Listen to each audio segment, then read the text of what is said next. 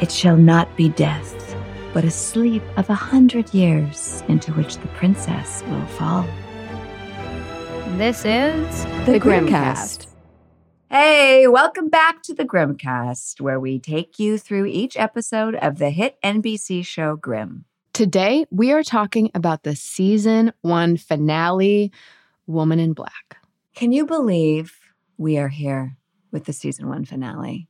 Do you remember us doing this in our closets during COVID, just like messing around with Claire and like recording on our Yeah, basically iPhones? Yeah. And now we're a produced podcast finishing our first season.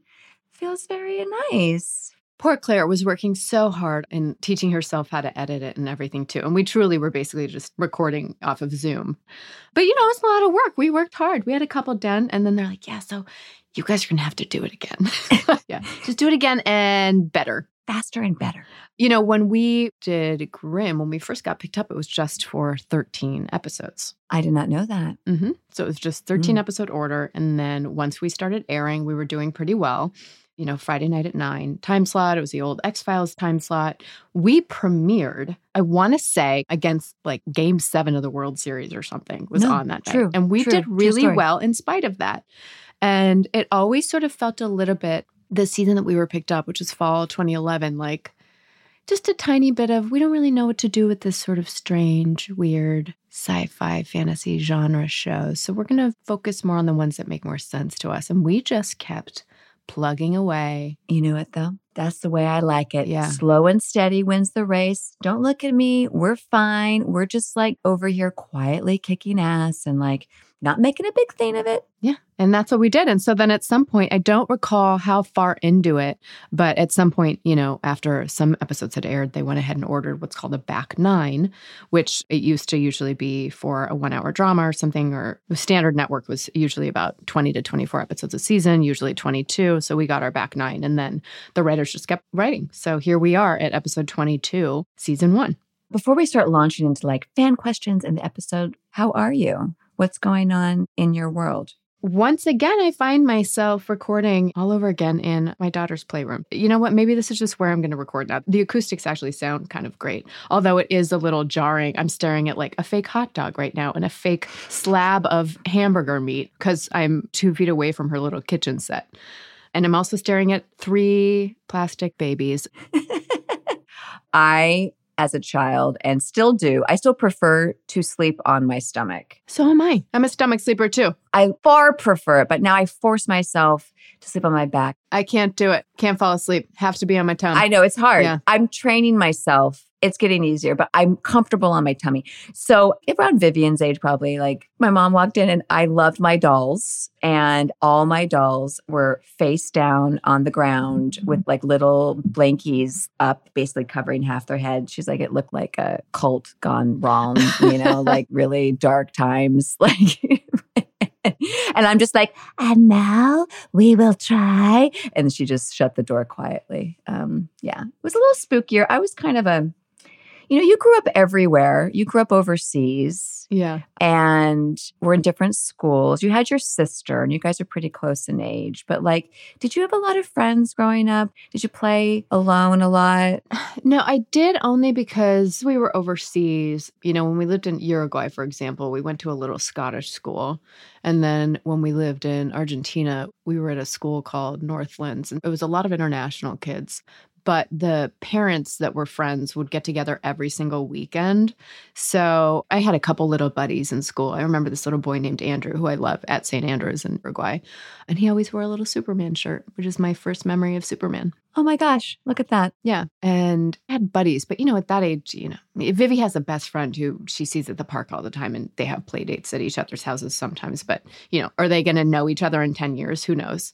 Even it's different for you. Elena is only two and a half years older than me. So we did play a lot. Yeah, But, you know, we were aggressive. We were very aggressive, really? How so? just physically aggressive. My sister and I would just play hard. I was alone.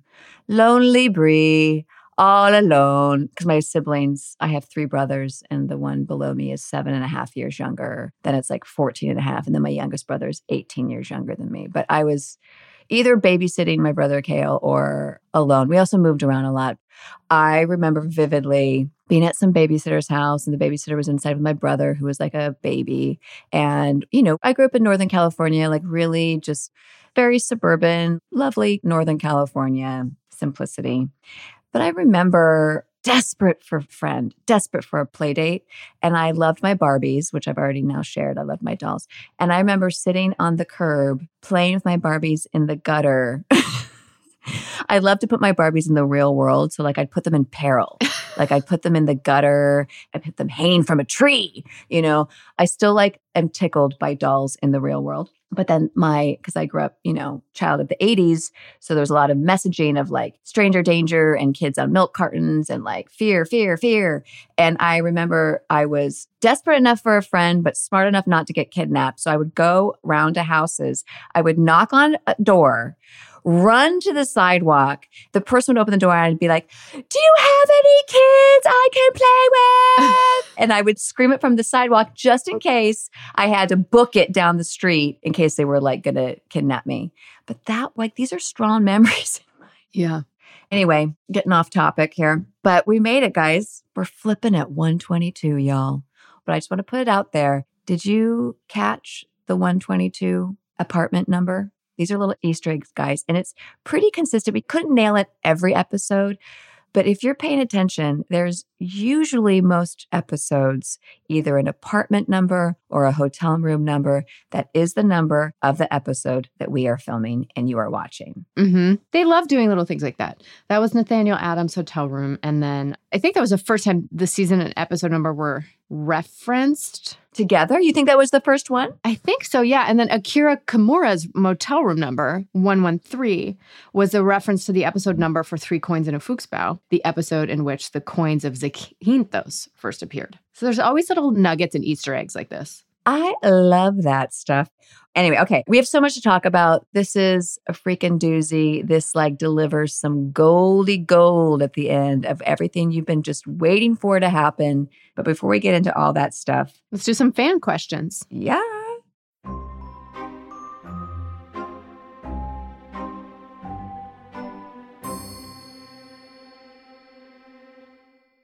I am wondering the key was such a huge part of season one. It's obviously a huge part going throughout the show, but it was such a huge mystery in season one. And I'm wondering if you guys, as cast members, knew where the keys were going to take you at the end of the show, or if it's something you found out in season five when it all came about. Well, we didn't know a lot. We were kind of discovering along with you. I think the showrunners were discovering, or they would go back and watch something and be like, ooh, let's tie this in in a way that they hadn't even necessarily considered. But I don't recall knowing where they were going to lead. There was also little things that I think at some point in the beginning we thought were going to be a huge storyline and they got dropped for one reason or another. But this is also the nature of network 22 episode long running series such as Grimm. Like the format's change now that we're very conditioned to watch streaming limited series where it's almost like a feature. Those scripts are for the most part pre-written you know like you know what's going on for the entirety of the season in those like more limited series. But you know, old school network TV, like what we were doing with Grimm, I mean, this is just how it was. You don't know. You have a Bible to start you know, and different showrunners are different. Like I know Shonda Rhimes runs her shows differently, where like she's very detailed in the top, but like, you know, mostly you're just discovering the show while you're creating it, you know? And so to have a long answer to a very nice short question, we did not know. So when that moment came in season five, I mean, I remember actually fanning out, like when I read that. When we finally got to know where we were going with the keys, which I won't spoil now, I was pretty excited. I would like to know if the show had continued, where would you like to have seen your characters go or develop? I certainly would like to see how uh, Monroe and Rosalie dealt with their kids. Thank you so much. That's a really good question. You know what? My answer is always going to change on this depending on what day of the week it is and everything. Right now, the first thing that jumped in my mind was I had so much fun working with Jacqueline Toboni towards the end of the series when it was just Eve and Trubel. And sometimes I feel like, oh, they should have gone off and just started traveling the world together and In leather. yeah, in black leather. Yeah, but I also everybody wants to have seen Monroe and Rosalie's babies, and that would have been really cute. That deserved its own spin-off. I say so. I would love to know what Monroe and Rosalie named their triplets. Oh, the little triplets. What would they be named? Hmm. Maybe like Gloustrike, Slongslinker, and Bob. Bob. It'd be like, you know, Rosalie's great uncle, and she got to pick one of them. She got to name one of them. totally. You Yeah. know that's what it was. That's so good. Yeah. Monroe getting all these obscure generational names. And then Rosalie's like, mm, Frank, Bob, Alan. To leave us a message, follow the link in the show notes.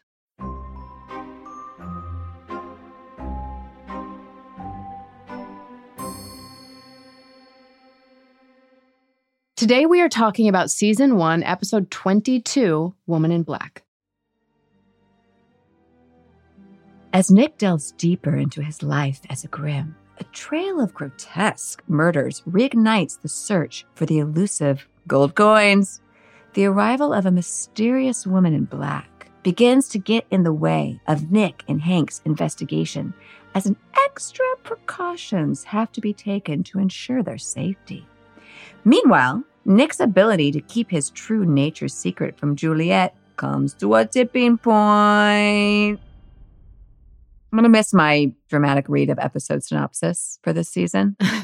So, the opening quote and some loose plot are from the fairy tale Briar Rose. This is also one of the, I can't recall them doing it before, where they were using footage from other episodes. They used footage this episode from the pilot, from Game Ogre, Three Coins in a Fuchsbau, Oh, yeah, this was like a who's who, what's what. lots and lots of flashbacks, Plumed Serpent, and also Big Feet. hmm And then, you know, we had our VIPs, Norberto Barba directed this finale as he did for pretty much, Pretty much all of them through season five. yeah, through season five. Yeah. And then Jim and David wrote this episode per usual. The creator's going to write that finale. And we have our mega, mega, mega mic drop guest star in Mary Elizabeth Mastrantonio. Who is phenomenal. Her breakout role was in Scarface, just a little, little tiny Mm, film you know, may have heard of. Just like a tiny little independent film. She was also in The Color of Money, and she was also, by the way, Academy Award nominee for Best Supporting Actress for The Color of Money. And let's see what else. Nominated for a Tony Award for Best Actress in a Musical for Man of La Mancha. I was freaking out when I knew she was coming just because I was a huge fan of Robin Hood, the Prince of Thieves. Oh. And I just thought she was just so beautiful. So I remember being really excited. Yeah, she was Maid Marian in that, right? Yeah. Yeah. Gosh, I forgot about that movie. And honestly, like, I flippin' bought it. Like, she looked BA stunts. I was like, yes, yes, yes. Like, nimble, Mhm. savage, looks great in a hoodie. Like, that's where you're like, oh, you're a very trained, talented actress. And thank you. And I believe everything you're doing. I believe everything you're doing. She barely said anything in this episode. I mean, I, I don't want to jump all the way to the end, but man, I actually had to re, I just watched it this morning, per usual. And I had to rewind that last moment like three times because it was so good. So out of nowhere. Really a surprise. Did not see it coming. Did you? No. I mean, it's a, you know, it's also it's a season finale. It's got to be good. You know, they get bigger budgets for this stuff. They do. They definitely got a bigger budget on that stunt. Yeah. That was a pretty legit stunt fight scene. I remember when she first walked into the hair and makeup trailer, I just had this moment where I was thinking, I want to age like her. I know. She just was aging so beautifully and gracefully. Had never done anything weird to her face Yeah. ever. It was so obvious. And everyone, all the guys, like we were all like, God, she's a knockout. But just obviously really embracing where she was in her life and wasn't trying to be anything other than who she was. And she was just so, stunning. Yeah. And she's cool. The best. Yeah. It's just like, oh, you're like a legend and there are reasons for these. Yeah. So this is where Kelly Burkhart, Nick's mom, is revealed to be alive, which is huge. It's huge. I mean, honestly, what a great way to end a season. It's so good. You know, it's when she said Nikki, I was like, oh, David really handled this episode beautifully. Like, I also replayed the scene where he's at the door and you can see it on his face. He decides to come clean to you. Mm-hmm. It was officially too much. And the look on his face, you could see the thought. And basically, from that to the end, I mean, in the last episode, we were goofing that like Nick was basically gaslighting everybody loves. But this one, he was not. This one, he was clearly tormented and had to make a decision. And it was like, whoa, it's happening too fast. Then you like goes to the trailer and then we got the rain. You looked hot as shit in the rain. You're like, I'm so sad. I'm confused, but I also look really beautiful in the rain. and then you go into the trailer and you get upset because your lover is like losing his mind. And then they get to Monroe's house and then you like pass out. I mean, like I couldn't handle it. Like I was like really getting worked up and I was into it. I was into it. I was so excited too. And they're like, hey, so he's going to tell you. I'm like, great. This is so exciting going forward. And like, oh no. And then you're going to forget everything. And then you're going to have amnesia. So I did know that going forward into season two, she was going to not remember anything. So I'm like, wait, but I want to know. But I want to I want to keep knowing. I know. I know. Do you remember that um now that we're here and Juliet is in a coma, sleeping. She's sleeping beauty. Remember that photo shoot we did by the train tracks? Yes. It was the season 2 Season 2 poster. Well, it wasn't like a it wasn't like on billboards. It was like the promotional image. Yeah, it was a big deal. We had a bunch of people fly into Portland. Yeah. The main image from that ended up being me in the coffin with my eyes closed and David kind of hanging over this coffin. Maybe you did not experience this because you were laying down asleep. But like, well, first of all, we were like by the train tracks under an overpass in Portland. Do you remember this? Like, this Oh, was oh, so random. It was really random. And you were laying down. I frankly actually did not really understand this imagery. I'm going to be truthful here. I'm going to like come clean. I did not really get it when we were doing it, but I just sort of did it. Everyone should look up the season two posters for Grimm. There's one that they didn't really use. I sign it a fair amount at conventions, actually. So some people have still found it of, of Juliet and Nick holding hands, standing in the middle of the train tracks, just kind of looking down, Oh. you know, oh. long lens. Did you have like a hospital gown on? Or no, did you have a pretty gown? That was another one. So I probably took three or four big Wow. wardrobe changes for this photo shoot. There was one where I was wearing a kind of cute white dress, a leather jacket, and that's the one where David and I were holding hands, Oh. just standing in the middle of the train tracks. Okay. And then there was another one where I was wearing like basically a brown paper bag and had to climb onto some rocks with my bare feet. I remember you in like a burlap sack. Yeah, it was a burlap sack. And then I had the main image that you see most of is me in this coffin, but it was so uncomfortable because the coffin had to be tilted in a way Yeah. so that you could see my face. So I was Yeah. the whole time basically clenching my butt, clenching my abs, clenching my everything so I wouldn't roll off of it. And then, you know, there were some shots of just me and David, and then some shots where you guys sort of folded in, and then you were kind of by this tree in the back. It was weird. Yeah. It was a little weird. I mean, but hey, you know, it was like meta, like whatever. I'm into experiments. Like there was messaging going on. I don't know why that is such a clear memory. Anyway, so clearly we were going into a sleeping beauty theme. Oh, I have a question for you, Bitsie.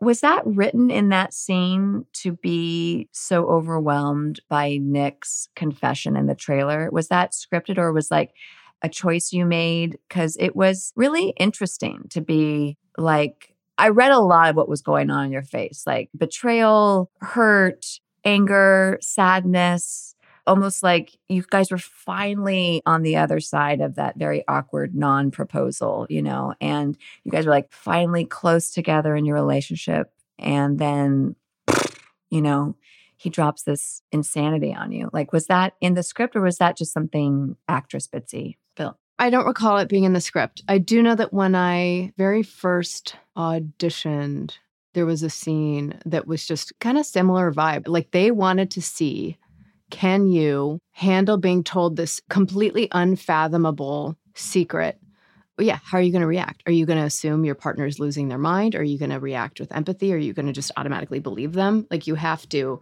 be able to play the gamut of emotions. And that's all. I can't recall if it was scripted or not. But, you know, as you're filming going on and on, by this point, you actually have more of, you know, as actors, we do a backstory and a history for our characters no matter what. But then as time goes on, you're actually living this experience as a character. Yeah. So did you feel at this point, you know, because I hear you, like that just takes time and you can't really shortcut that. that that's just time in a role and with the world. Like, did you feel clearly? I mean, your work was really beautiful at this point of the series, but like, it felt like you really had inhabited Juliet obviously at this point. Like it felt very natural. And even just like the behavior, you know, here's my other question. I mean, I know this answer because I was there.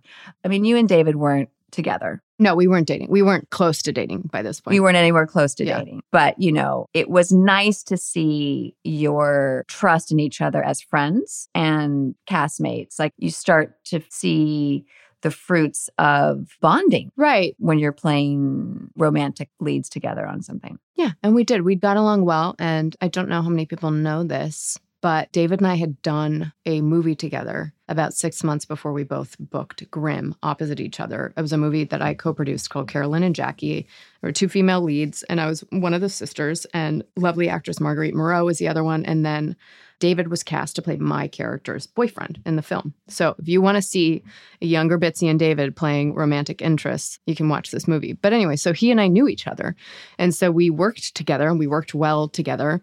And then what happened was it was a pilot season of 2011, you know, maybe February. And I was testing for pilots, and he had a pilot test for something for Fox that was, I think, the week after that my lawyer had just started hammering negotiations for. And I was on deadline seeing, okay, who's booking what? This is exciting. And I was like, oh my God, David booked the lead in a pilot. Let me text him, congratulations. And he writes me back immediately. And he goes, you know, you are perfect for the role of my girlfriend in this show. And little did I know, because David had tested a couple times to play my boyfriend in other TV shows, he had had a little bit of a crush on me for a very long time because I kind of kept coming into his world. And he remembers meeting me in the lobby when I was 25 years old of Quarter Life. And I had booked the series lead on this little, you know, internet show. And then it went to NBC, was short lived. And I was reading with actors, and he remembered seeing me and was like, that girl's cute. and then, you know, three years after that, didn't see me, but he was testing to play my boyfriend in this HBO pilot. So we were circling each other weirdly, although we did not romantically really fall for each other until much later. But yeah, I think the chemistry was there and we had worked well together and we'd worked, you know, in heat and, you know, it was a low budget indie that we had done together and we made it. And so definitely the rapport was there. I remember I would always give him relationship advice. And, you know, at one point he was going through a breakup and I bought him this like book about breakups and I slipped it under his apartment door. And I was like, I hope this helps you. Oh my God. I actually felt kind of bad for Nick and Juliet because it was so loving. And then you just know what's coming. And And then Adalind shows up at my veterinary clinic with this cat. oh my. God. So I worked with that cat. That was a real cat. Oh, yeah. Okay. I think there were a couple. Yeah, no, there were several Majiks. Yeah. Several Majiks. Yeah. One was a little heftier than the other. Obviously, I talk a lot about hair envy. Claire Coffee has the most beautiful head of hair. And I talk about, you know, Bitsie's like color and this first seat. Like, I'm really into hair. And I got to say, my hair, again, is looking very good in this episode. It did. Just like it with the Sebastian episode.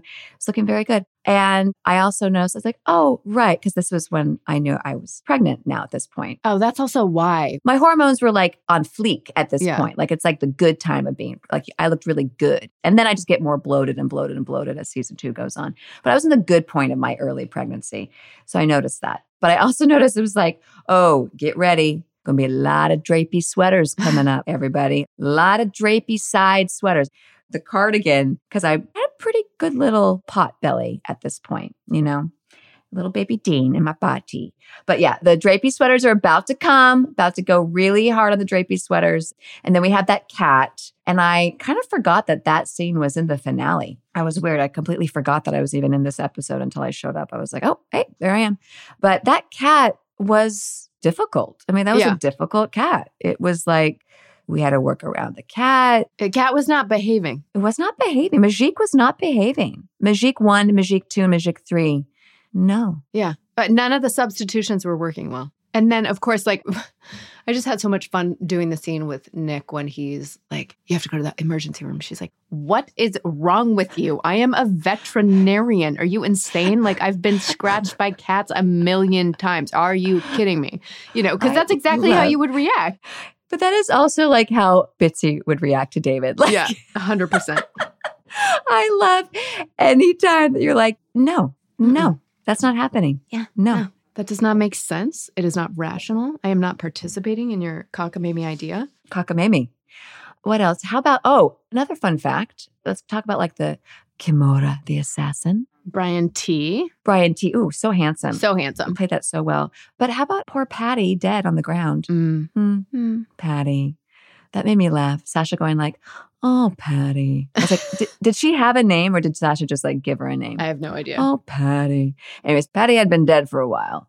But that building that the captain lives in was a newer building built down in the Pearl, closer to. It's like a block away from where most of us lived. Yeah. Yeah. I looked to buy something or rent something in that building. But that is the building that Reggie Lee lived in for basically once it was built, he moved in and then stayed there for the duration of.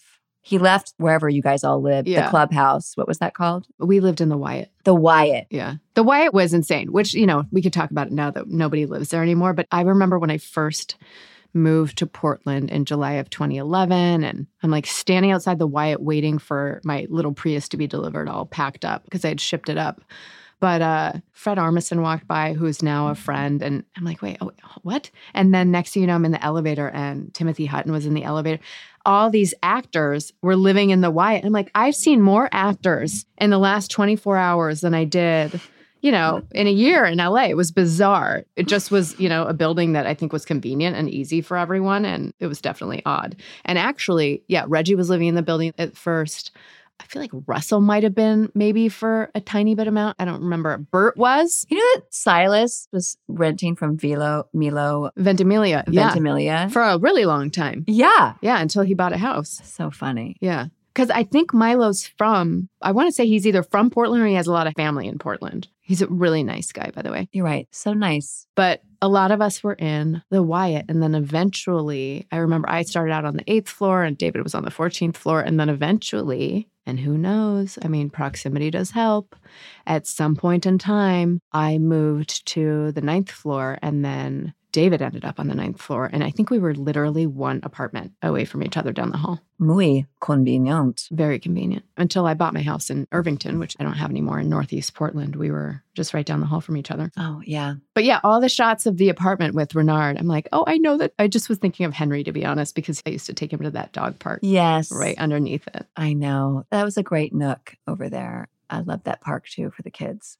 Anyway, yeah, fun fact Reggie lived there. And other little fun facts. Oh, okay. Let's talk about Hank. Like, not okay. Hank is like not okay in this episode. How about Hank with like four guns in his apartment? I I know. feel so bad for Hank. Poor Hank. Like, really having a breakdown. Like a mental breakdown. like yeah. a mental breakdown. He's been through a lot. yeah. Who wouldn't under the circumstances? Yeah. Yeah. I felt bad for Hank. We're going to see more of that next season, Yeah. contending with that truth. I have a question for you, Bree. Right. When you started out on the show, I guess it was episode 15, season one, hmm you started out as a recurring. At what point did you find out they were asking you back as a series regular for season two? Did you know by now? No, You hadn't known yet. no, I left like, thanks, guys. Been great. You know, No, but like back in LA, did you have any idea they were going to ask you back at this point? You know, because we finished, oof, I mean, really, I felt so bad for David. This time, season one, I want to say we wrapped like the end of May 2012, and we started season two like the beginning of July 2012. Like he barely, he barely had time. So I guess my question is where were you? At what point were you told they wanted you back and in a greater capacity? I mean, I wasn't like, I mean, obviously, with even this episode, like, you're clearly going to see Rosalie again, right? So I, I mean, I'm not like a dum dum. Like I knew that I would probably come back because I'm in the finale and I'm basically have an open ended story with this cat now.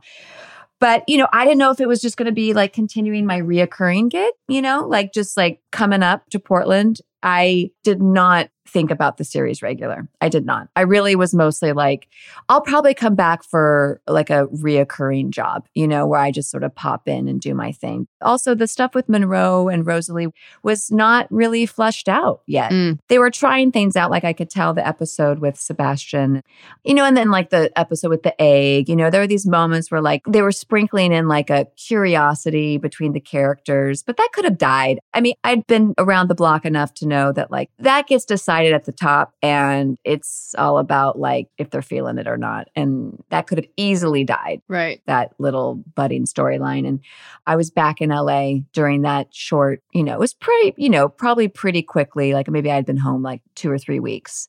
And yeah, no, I think I shared this a while back, but like I'll never forget that moment. I know exactly where I was in my house and Jim and David, and I believe Steve Oster called me and said, Congratulations. And I mean, I had never been asked to be a series regular at that point in my career. So it was huge. And you know, with you, when you booked Superman and Lois, it's like everything happens at once. Mm. Stella was a toddler. I knew I was pregnant at this point, And I live in LA and this show shoots in Portland. I was like, oh my God, wow, the thing that I've been wanting my whole career. You know, I was a vision board kind of gal and like network long running series was at the top of my bucket list as an actress and and like for it to come at a time when there was such chaos in my personal life like good chaos you know like good stress but you know it's funny how that works Mm. but i did mention i was like hey guys i'm going to be very very pregnant But they already knew by then. They did but i just like felt the need to just like Right. re-emphasize how large i was going to get Because the last few months of the pregnancy, we're going to be filming beginning of season two. Yeah, and like pretty big, you know. But so that short hiatus was in my favor. The sooner I went back to work, the less pregnant I was going to look. It's fun to remember, like, where were you when? I know I can still like feel it in my body. Yeah. It's fun. I mean, we're going to have Jim and David on as a special, special wrap up episode because it's like almost too much. It's almost too big. It's almost too big of an episode leading forward of like how much they knew about season two at this point. You know, and also like I would love to ask them like what getting Mary Elizabeth in the role, you know, they call that stunt casting. Stunt casting is you like hire a known face, a known celebrity to come in and, pop in on like a crucial guest character to a series. When that took place, like when they got the call that she was going to be the one. And I wonder if like they would have changed the end of the season if say she wasn't available, you know, would that script would have looked different and how so? Like these are good questions to ask our guys. Do you remember how many she ended up doing in total? Probably like at least 7, 5 to 7. I'll tell you in a second. Yes, good call. Seven. She had seven Ah. Episodes. Nice. Yeah, she was great. Who else was in this episode that we should give a shout out to? La la la. How about our Brian PI? T, Scott Morgan. Scott Michael Morgan coming in with a New York accent with the PI. Yes. Um, Robert Blanche. I know. It's nice to see him. Yeah, it was really nice. I'm excited to get Greenie and Jim on. How close was everyone at this point? And did we know how popular the show was? Yeah, I think we knew. We just knew it was doing really well. We weren't thinking, oh, it's this massive hit, you know, Grey's Anatomy level, but we were in the exact perfect time slot for us on Friday nights. And like I said earlier, we were just kind of plugging away, doing a great job in our time slot. We had a really good pairing. And I think we all felt pretty solid in where we were and that we were delivering for the network and for the studio, which was Universal. Yeah. We're about to hit like a nice stride. And this is where, you know, all these like lifelong friendships are just like being born at this point. It's just so funny. Like it's really fun. Like now that we're at the end of this season, that I have now rewatched every episode of season one. And probably the coolest hit of doing this is watching the discovery of all the deepening of these friendships. Like I just had Silas and Sasha, we just got together the other night and we had sushi and like watched the Lakers game. And, you know, and it's like, who would have known where we'd all be in our lives now, you know, in 2023 when we all met in 2011, 2012. And I think that's been a real joy rewatching. Mm-hmm. And also like celebrating everyone, you know, like really great work. And not just the actors, like the greens department, the lighting, our costumes, our grips, our directors, our sound, our score, like being able to really celebrate everybody this season with the podcast has just been like tremendous. That's a wonderful way to end the podcast for the season. Okay. All right, guys. Well, I mean, shoot. Thank you for everyone listening and listening to all these episodes we've recorded for you guys. And we're just going to have a lot of fun episodes coming up while we record episodes for season two. We're coming back. To be continued. Hi, everyone. Rebecca Eisenberg here, producer of The GrimmCast. Now that we've wrapped season one, we're going to be taking a short summer break from releasing new episodes. But that doesn't mean we're going away. We still have a ton of fun stuff planned for you. Be sure to check out The GrimmCast on Instagram, TikTok, and Facebook for behind the scenes clips and updates. Also, check us out on YouTube, where we'll be releasing video content. And if you haven't done so already, now is the perfect time to catch up on past episodes and to rate and review the show. It really helps new Grimm fans find us. Thanks for listening and have a great summer.